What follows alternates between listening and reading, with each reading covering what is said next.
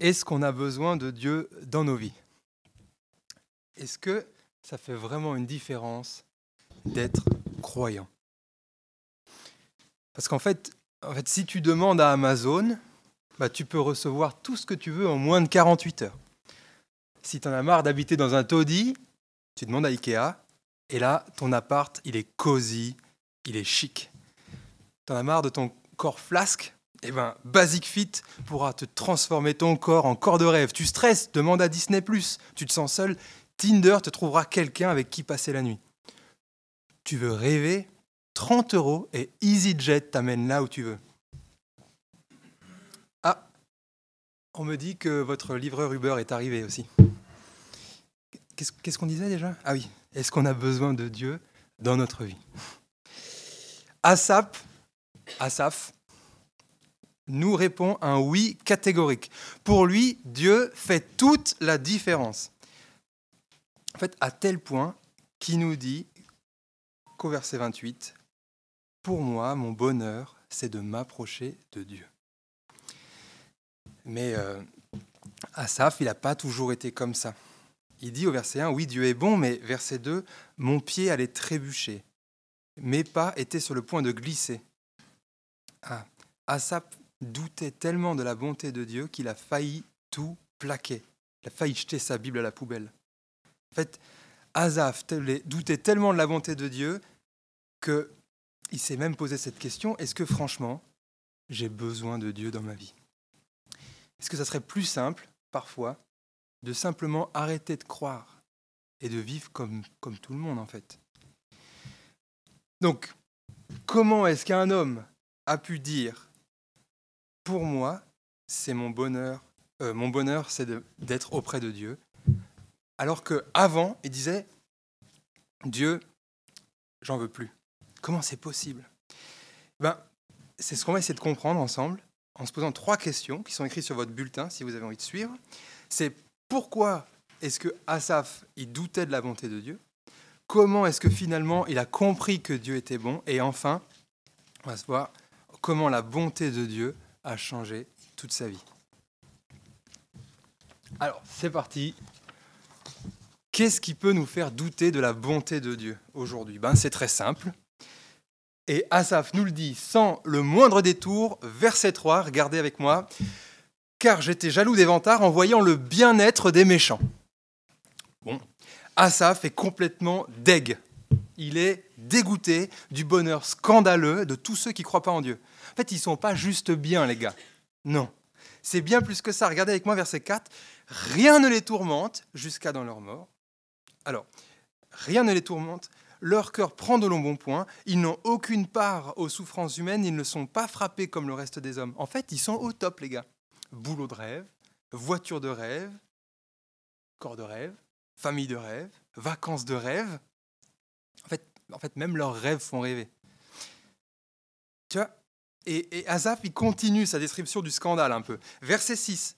Les gars, ils se partent de l'orgueil comme d'un collier. La violence les enveloppe comme un manteau. Leurs yeux ressortent dans un visage plein de graisse. Les mauvaises pensées de leur cœur débordent. Asaph est dégoûté. Dégoûté parce que ceux qui ne croient pas, non seulement bah, tout leur réussit, mais en plus, bah, ils font ce qu'ils veulent. C'est la fête même les pires crasses que leur cœur désire, ils les font sans aucun problème. Rien ne les arrête, ils sont prêts à tout pour dire c'est comme je veux, où je veux, avec qui je veux, de la manière dont moi je veux. Et il continue, verset 8. Regardez. Ah, ils ricanent, ils parlent méchamment d'opprimés, ils profèrent des discours hautains, leur bouche s'attaque au ciel et la langue balaie la terre.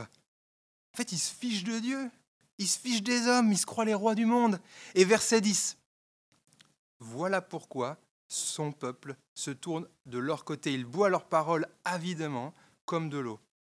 Alors, on ne sait pas trop quand Asaph il parle du peuple. Mais l'idée, elle est simple. En fait, ceux qui ne croient pas en Dieu, en plus d'être au top, en plus de faire ce que bon leur semble, ils ont un succès de dingue. Vous savez, vous savez comme moi, il y, a des, personnes qui accumulent plus de 100 millions de vues sur les réseaux sociaux. 100 millions de vues. En fait, les yeux de la planète entière sont rivés sur ces gens. En fait, ces gens-là, ils sont comme des dieux. Parce que ils font exactement ce qu'ils veulent. Une seule parole et, euh, et la, foule obéit. De leur bouche sort une parole, une idée, et la foule exécute. Et quand, en fait, à, à peine 19 ans, c'est ceux qui ont du succès avec ça, ben, quand à 19 ans à peine tu accumules une fortune colossale, une renommée mondiale, et que tous les plaisirs au final ils sont accessibles en un claquement de doigts, comment est-ce que tu peux ne pas dire, comme au verset 11, comment Dieu pourrait-il savoir? Y a-t-il même de la connaissance chez le Très-Haut? Asaph finit son portrait scandaleux au verset 12. Voici comment sont les méchants, toujours tranquilles, ils augmentent leur richesse. Asaph est deg, il est jaloux de ceux qui ne croient pas en Dieu, complètement dégoûté que Dieu les laisse vivre tranquillement leur petite vie paisible. Mais il y a quelque chose d'autre qui le dégoûte, et ça c'est au verset 13. Regardez. Mais c'est donc pour rien que j'ai purifié mon cœur, que j'ai lavé mes mains en signe d'innocence chaque jour. Je suis frappé tous les matins. Moi, je suis repris. Ah, ça fait deg Il est complètement dégoûté de voir la, différence en fait entre le bonheur des méchants, de ceux qui ne croient pas en Dieu, et lui, la, la souffrance du juste, enfin celui qui veut l'être, la souffrance du croyant. En fait, Asaph, il est là. Hé Dieu, t'es là? Tu vois pas que je souffre? Moi, je viens tous les dimanches à l'église, en fait. Je lis ma Bible, je prie, je donne mon argent. Je fais tout bien comme tu veux, en fait. Mais, mais pourtant, moi, ben, j'ai pas trouvé mon super mari. Je galère même à trouver du boulot.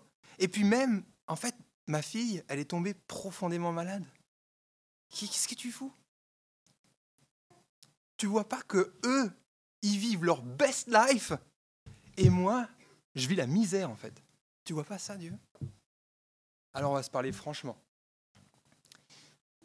Est-ce que on serait pas plus heureux Franchement, est-ce qu'on serait pas plus heureux si on arrêtait de croire même un peu?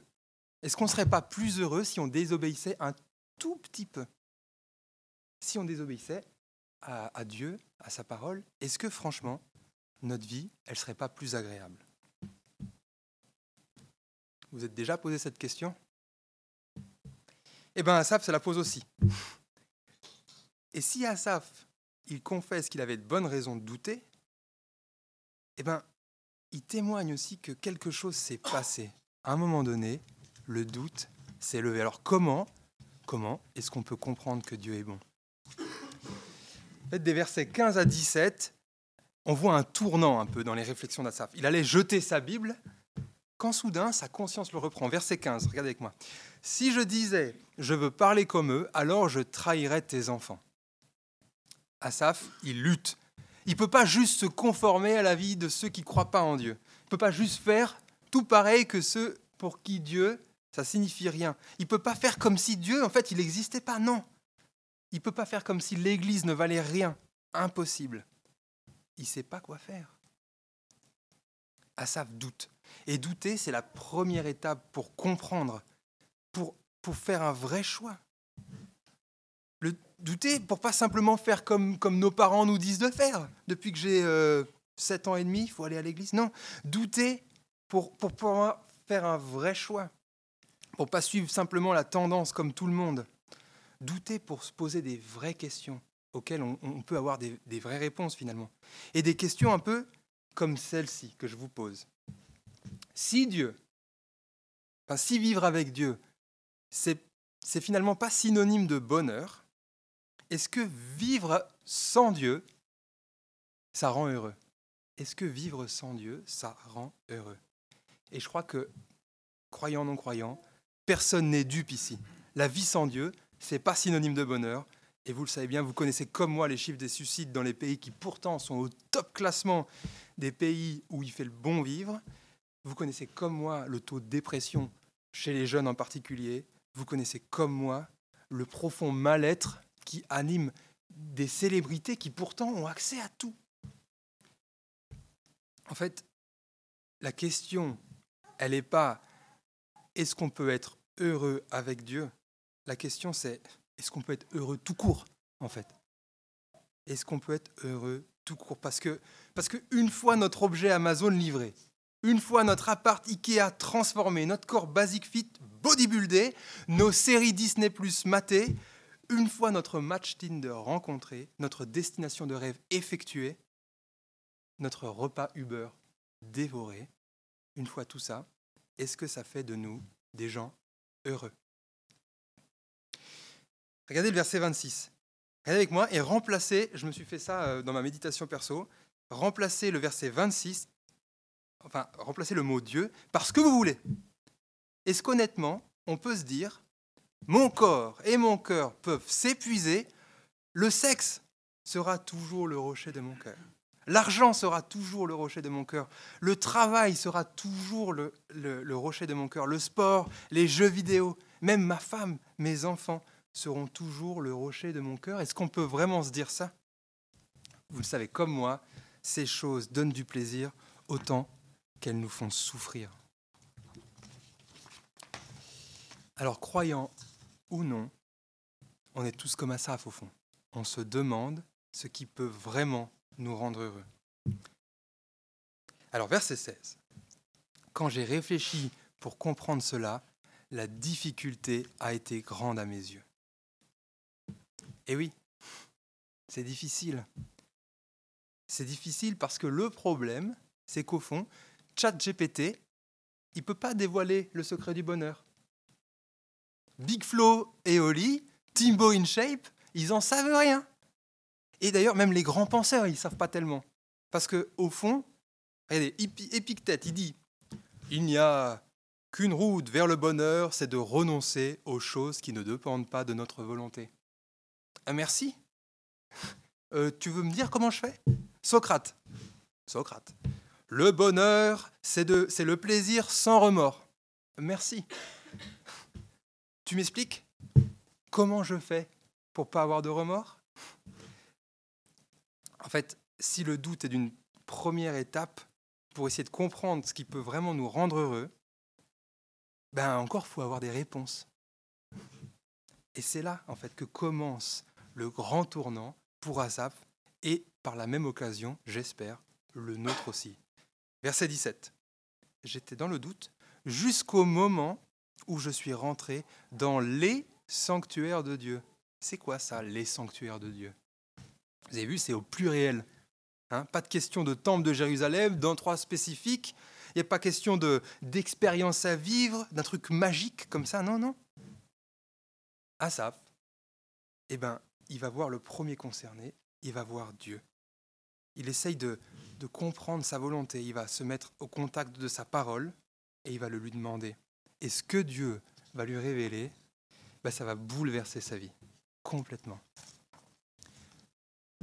Alors comment la bonté de Dieu a-t-elle changé sa vie? Quand Asaph se demande si le bonheur dépend de Dieu, oui ou non, Asaph, il lui dit pas, euh, Dieu lui répond pas juste, et eh, euh, ben oui, crois, c'est bon.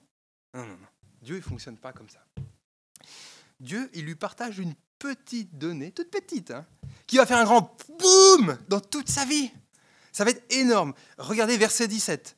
Jusqu'au moment où je suis rentré dans les sanctuaires de Dieu et où j'ai prêté attention au sort final des méchants.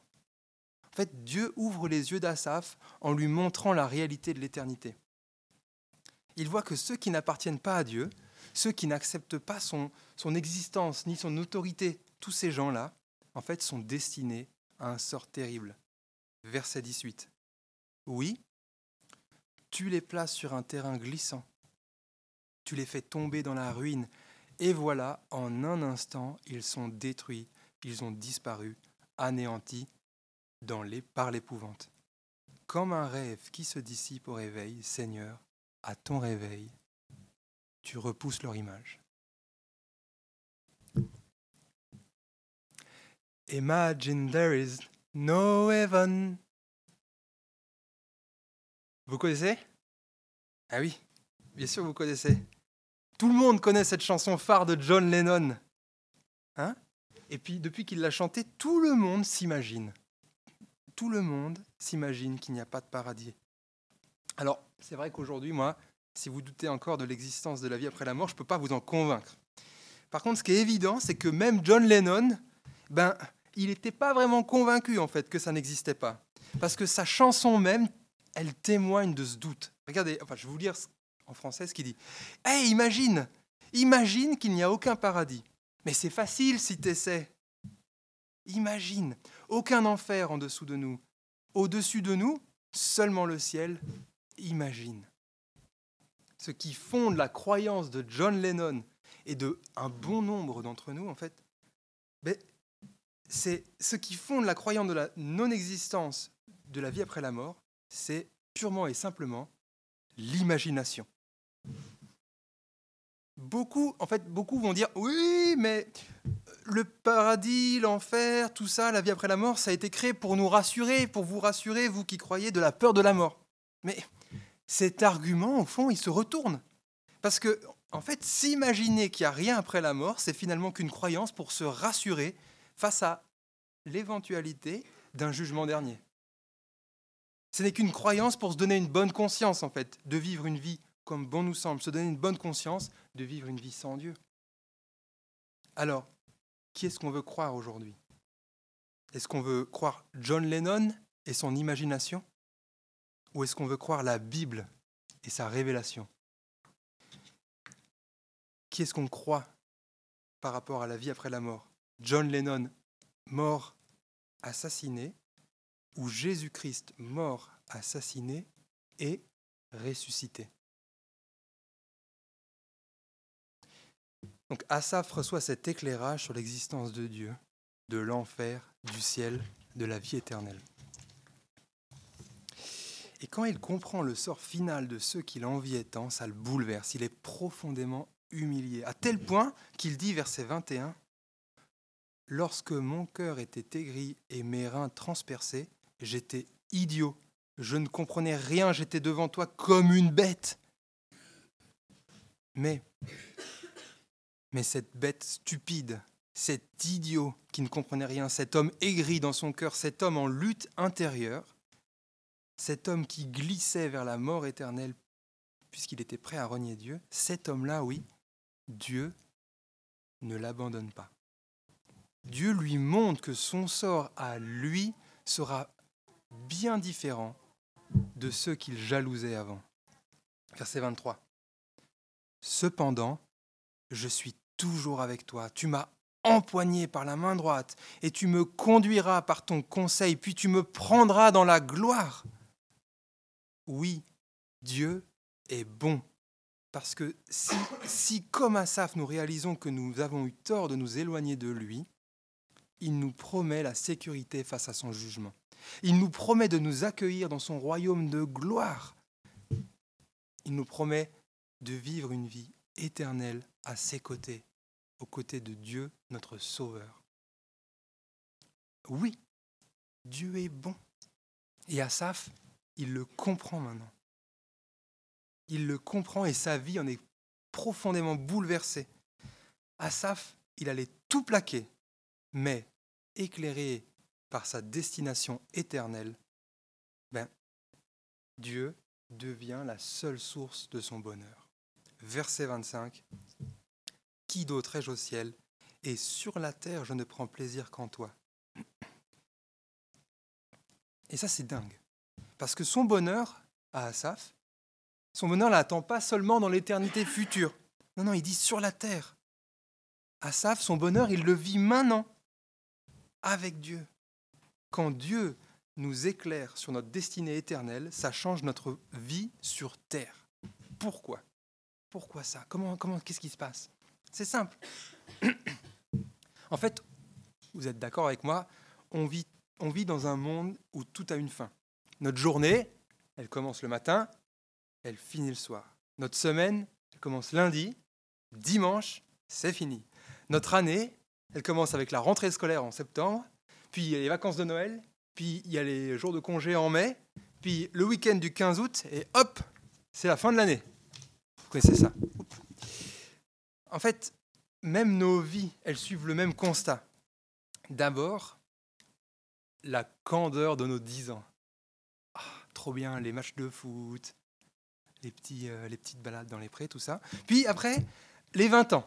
Premières études, premier boulot, premiers amours, euh, on va pas citer l'autre. À 30 ans, mariage, enfant, prêt immobilier. À 50 ans, carrière. À 60, bon, 60 ans, 64 ans, ça change en ce moment. Retraite. À 80 ans, dernier voyage, dernière visite, dernier préparatif, et c'est la fin. Alors, vu que nos journées, nos semaines, nos mois, nos années, nos existences commencent pour se finir inexorablement, ben, on fait tout en fait pour vivre notre vie de la manière la plus agréable possible. En fait, on fait tout pour oublier qu'un jour, ben, tout s'arrête. Alors qu'est-ce qu'on fait? Ben, on achète des voitures, on va au ski, on va voir des amis, on fait de la bière artisanale, on va au resto, on fait des enfants, on va au parc, on mange des tartes aux pommes. On fait tout ce qu'on peut pour oublier qu'un jour, tout s'arrête. Et on survit dans notre finitude en s'injectant des doses de plaisir, des gros shots de bonheur. Mais même là, en fait, même comblé de plaisir, comblé de bonheur, en fait, tout se dégrade, tout pourrit, tout meurt, tout devient insipide. Parce que, en fait, même mes désirs changent, même mes passions, elles changent. Ce que j'aimais à 10 ans, c'est pas ce que j'aime à 54 Ben non. Ce qui avait de l'intérêt pour moi avant, ça devient ennuyant. Alors qu'est-ce qu'on fait? Ben vite, vite, une autre dose de bonheur, un autre shot de plaisir. Vite, avant qu'il soit trop tard. Et, et notre quête, notre vie, elle est une quête d'accumulation de bonheur éphémère. Vite, on veut être heureux. Le problème, c'est qu'on est obligé de savoir se satisfaire avec des choses qui ne le peuvent pas. Obligé de se satisfaire d'un bonheur qui, à cause de notre condition même de, finitude, ben, ne peut pas durer. En fait, les plaisirs, c'est la morphine qu'on nous donne en phase terminale pour nous aider à mourir dans les meilleures conditions. Mais, mais, mais Dieu nous éclaire et c'est là, ça fait toute la différence. Il nous offre l'espoir de la vie éternelle. Il nous montre que lui, Dieu, l'éternel, il sera Dieu à toujours. Pas juste demain, à toujours. C'est pour ça qu'au verset 26, Asaph, il nous dit, Mon corps et mon cœur peuvent s'épuiser. Prends tout. Non, tu seras toujours le rocher de mon cœur et ma bonne part. Quand Asaph prend conscience qu'un jour Dieu le prendra dans sa gloire, sa vie est profondément bouleversée. Et vous vous rendez compte? Sa vie qui était tournée vers, vers la quête de plaisir éphémère, la quête de bien. Rappelez-vous, il disait Dieu, c'est pas normal, ceux qui ne te connaissent pas, ils vivent la best life, et moi qui te connais, je vis que des misères. Eh bien, ben là, il disait ça. Et maintenant, il dit, Dieu, prends tout. Enlève-moi ce que tu veux. Prends, même ma santé. Parce que tu seras toujours le rocher de mon cœur. Dieu l'a libéré. Il l'a libéré de sa jalousie, de ses envies, même de sa piété égoïste qui n'avait de raison pour Asaph que de manipuler Dieu. Une piété qui obligeait Dieu à lui donner ce que lui, il voulait. En fait, Asaph, avant, il croyait en un dieu Amazon. Il croyait en un dieu Ikea, un dieu Basic Fit, un dieu Tinder, un dieu Uber. Mais Dieu est l'éternel. Dieu est l'éternel. Asaph, il pataugeait dans les petits plaisirs éphémères quand Dieu le plonge, l'immerge dans les eaux profondes de l'éternité. Alors, en comprenant la dimension éternelle, en comprenant que Dieu est son seul bien, son rocher stable, son seul sauveur, Asaph est libéré enfin de sa vaine quête de plaisir éphémère. Asaph trouve enfin la vraie source du bonheur constant, Dieu lui-même. Asaph termine son témoignage. Il termine par ces deux versets qui nous montrent que Dieu a profondément bouleversé sa vie verset 26, 27.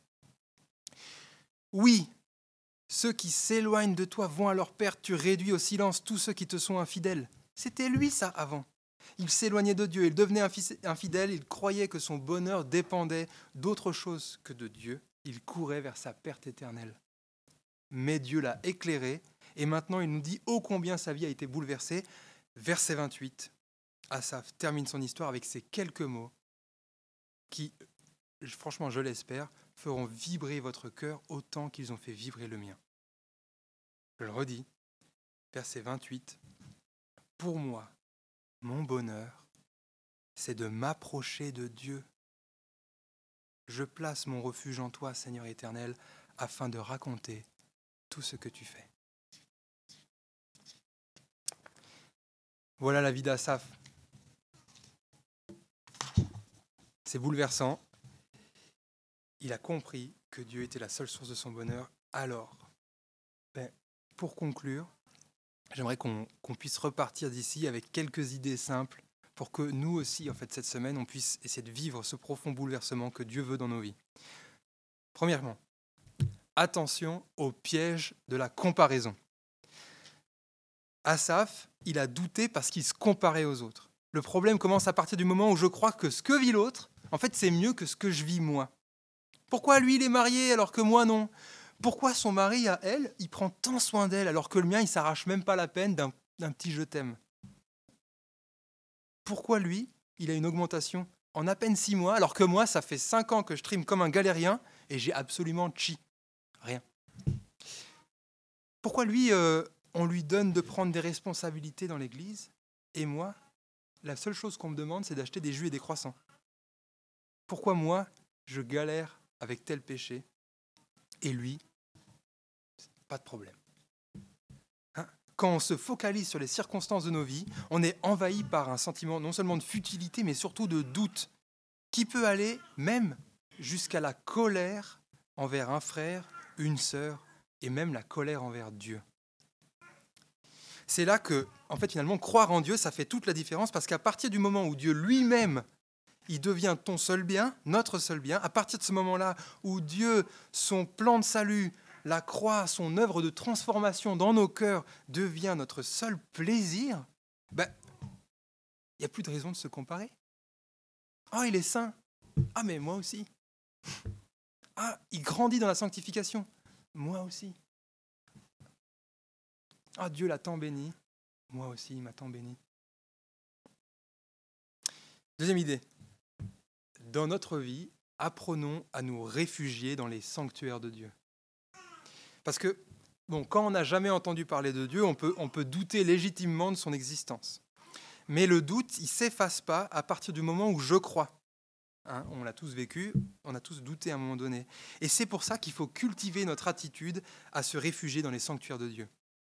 Il faut apprendre à approfondir notre rapport avec Dieu, notre rapport à sa parole. Alignons chaque aspect de nos vies sur ce que lui, il pense, sur ce qu'il dit. Tu vois, les, questions que je peux avoir concernant ma vie de famille, mon rapport au travail, mon rôle dans l'Église, les questions que je peux avoir par rapport à mes gestions des finances, mes envies de projet, de déménagement, de, de absolument tout, en fait, se trouvent profondément bouleversées par la parole de Dieu. Et donc, me réfugier quotidiennement dans les sanctuaires de Dieu, dans la parole de Dieu, va permettre que Dieu puisse mettre la lumière dans chaque aspect, chaque domaine de ma vie. Sachons nous réfugier dans les sanctuaires de Dieu. Et une dernière application pour la route, la joie d'une vie transformée. Pardon. Cette phrase, elle est peut-être devenue une habitude pour certains. Mais, mais c'est l'occasion aujourd'hui d'en ressaisir la profondeur, d'en regoûter en fait le, le goût parce que dans ce psaume, Asaph nous témoigne de la joie de sa vie transformée. Verset 2, j'étais jaloux, jusqu'au moment, verset 17, où je suis rentré dans les sanctuaires de Dieu, j'ai rencontré Christ, en gros. Et, verset 28, par conséquent, pour moi, mon bonheur, ma joie, c'est de m'approcher de Dieu. C'est pas le témoignage d'une vie profondément transformée? La vie chrétienne, c'est pas une attente difficile jusqu'à la libération finale. C'est pas serrer les dents et serrer les poings jusqu'à ce que notre misérable existence de chrétiens frustrés prenne fin sur cette terre. Non. Notre vie en tant que chrétien, c'est prendre plaisir en Dieu. Je le répète, prendre plaisir en Dieu. C'est vivre cette joie de passer de jaloux à combler, vivre cette joie de passer de colérique à paisible, de amer à satisfait, vivre cette joie de passer de voleur à donateur, de frustré à heureux. La vie chrétienne, c'est vivre cette joie de passer de la mort à la vie. Alors, je conclurai. Puisque Dieu est la seule source de bonheur éternel, n'en doutons plus et approchons-nous de lui.